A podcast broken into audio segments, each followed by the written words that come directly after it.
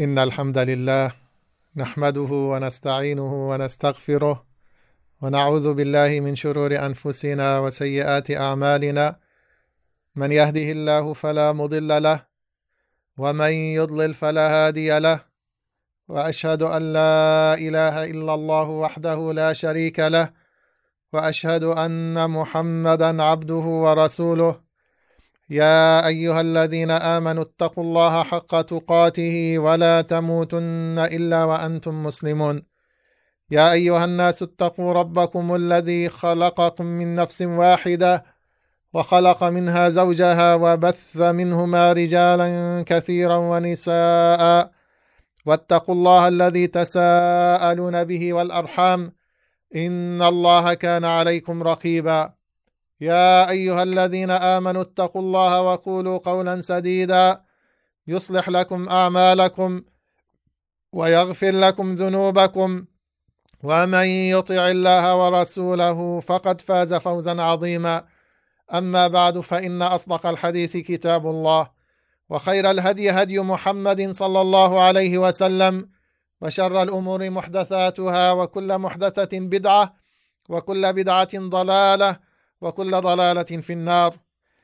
الحمد لله حمدا كثيرا طيبا مباركا فيه.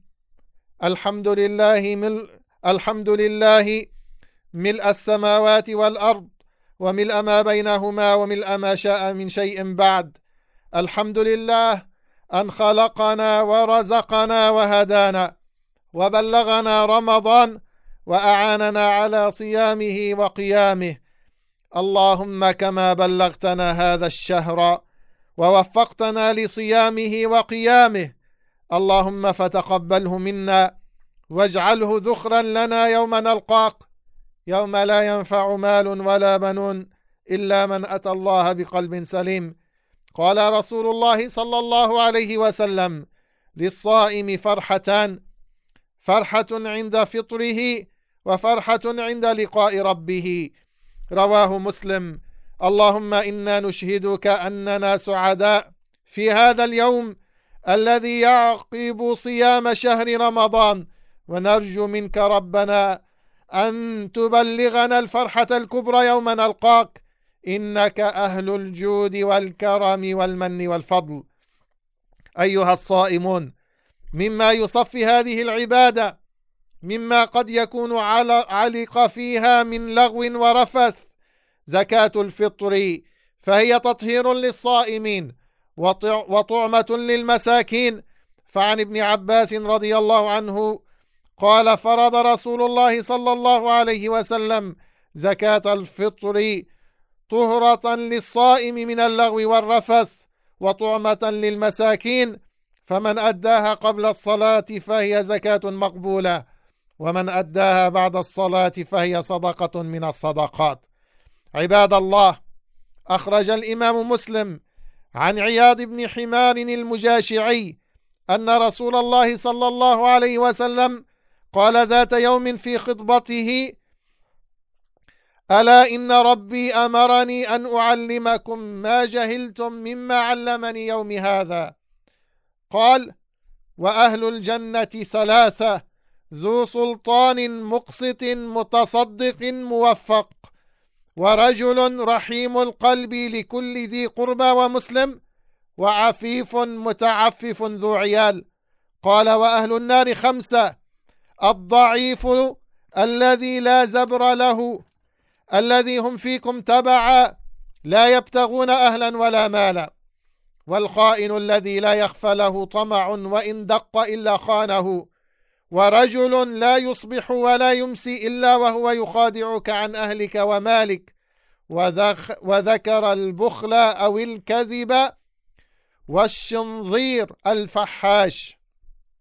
بين لنا النبي صلى الله عليه وسلم في هذا الحديث الأسس والقيم التي تبنى عليها البيوت والمجتمعات ويصلح بها أمر الدنيا والآخرة. هذه الأسس هي العدل والرحمة والعفة.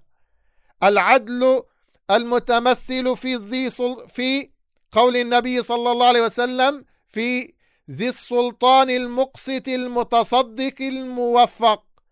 العدل عباد الله. وصية النبي صلى الله عليه وسلم للآباء حيث قال اتقوا الله واعدلوا في أولادكم. وقال صلى الله عليه وسلم إن المقسطين عند الله على منابر من نور الذين يعدلون في حكمهم وأهليهم وما ولوا. رواه مسلم. إذا انتفى العدل في البيوت وحل مكانها الظلم اختل نظام البيوت ووهنت أركانها وحلت فيها البغضاء والدمار. الأساس الثاني الرحمة. المتمثل في قول النبي صلى الله عليه وسلم ورجل رحيم القلب لذي لكل ذي قربى ومسلم. صاحب القلب الرحيم. يتفاعل مع أهل الفقر والحاجات مع أهل المصائب والمآسي ويظهر ذلك على ملامح وجهه. ليس كالقلب القاسي الذي لا تهمه هذه الأمور في شيء. وكأنه يعيش يعيش في كوكب آخر. انظروا عباد الله إلى صاحب القلب الرحيم إلى سيد الخلق كلهم. كيف كان يتفاعل مع أهل الحاجات؟ فعن جرير بن عبد الله رضي الله عنه قال كنا في صدر النهار عند رسول الله صلى الله عليه وسلم فجاءه قوم عراه مجتابي النمار أو العباء متقلدي السيوف عامتهم من مضر بل كلهم من مضر. فتمعر وجه رسول الله فتمعر وجه رسول الله صلى الله عليه وسلم لما رأى بهم من الفاقة. فدخل ثم خرج فأمر بلال فأذن وأقام فصلى ثم خطب فقال يا أيها الناس اتقوا ربكم الذي خلقكم من نفس واحدة إلى آخر الآية إن الله كان عليكم رقيبا. والآية التي في آخر الحشر يا أيها الناس يا أيها الذين آمنوا اتقوا الله ولتنظر نفس ما قدمت لغد. تصدق رجل من ديناره من درهمه من ثوبه من صاع بره من صاع تمره حتى قال ولو بشق تمرة فجاء رجل من الأنصار بصره كادت كفه تعجز عنها بل قد عجزت. ثم تتابع الناس حتى رأيت كومين من طعام وثياب حتى رأيت وجه رسول الله صلى الله عليه وسلم يتهلل كأنه مذهبه. فقال رسول الله صلى الله عليه وسلم من سن في الإسلام سنة حسنة فله أجرها وأجر من عمل بها من غير أن ينقص من أجورهم شيء. ومن سن في الإسلام سنة سيئة كان عليه وزرها ووزر من عمل بها من بعده من غير أن ينقص من أوزارهم شيء. فصلى الله على المبعوث رحمة للعالمين. الذي قال الله تعالى في وصفه لقد جاءكم رسول من أنفسكم عزيز عليه ما عنتم حريص عليكم بالمؤمنين رؤوف رحيم. الأساس الثالث العفة والتعفف. المتمثل في قول النبي صلى الله عليه وسلم وعفيف متعفف ذو عيال. وهي منزلة كان يسألها نبينا صلى الله عليه وسلم فكان يدعو فيقول اللهم إني أسألك الهدى والتقى والعفاف والغنى. رواه مسلم. وعن سهل بن سعد الساعدي رضي الله عنه قال أتى النبي صلى الله عليه وسلم رجل فقال يا رسول الله دلني على عمل إذا أنا عملته أحبني الله وأحبني الناس. قال ازهد في الدنيا يحبك يحبك الله وازهد فيما أيدي الناس يحبك الناس. رواه ابن ماجه. يقول الشاعر لا تسألن بني آدم حاجة وسل الذي أبوابه لا تحجب. الله يغضب إن تركت سؤاله. وبني آدم وبني آدم حين يسأل يغضب. عن أبي ذر رضي الله تعالى عنه قال قال لي رسول الله صلى الله عليه وسلم كيف أنت وجوعا يصيب الناس حتى تأتي مسجدك فلا تستطيع أن ترجع إلى فراشك ولا تستطيع أن تقوم من فراشك إلى مسجدك.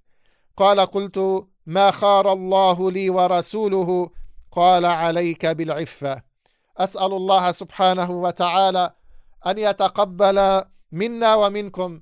اللهم تقبل اللهم تقبل منا صيامنا وقيامنا وصلاتنا واعنا على ذكرك وشكرك وحسن عبادتك. اللهم صل وسلم وبارك على عبدك ونبيك محمد وعلى آله وصحبه أجمعين. وآخر دعوانا أن الحمد لله رب العالمين.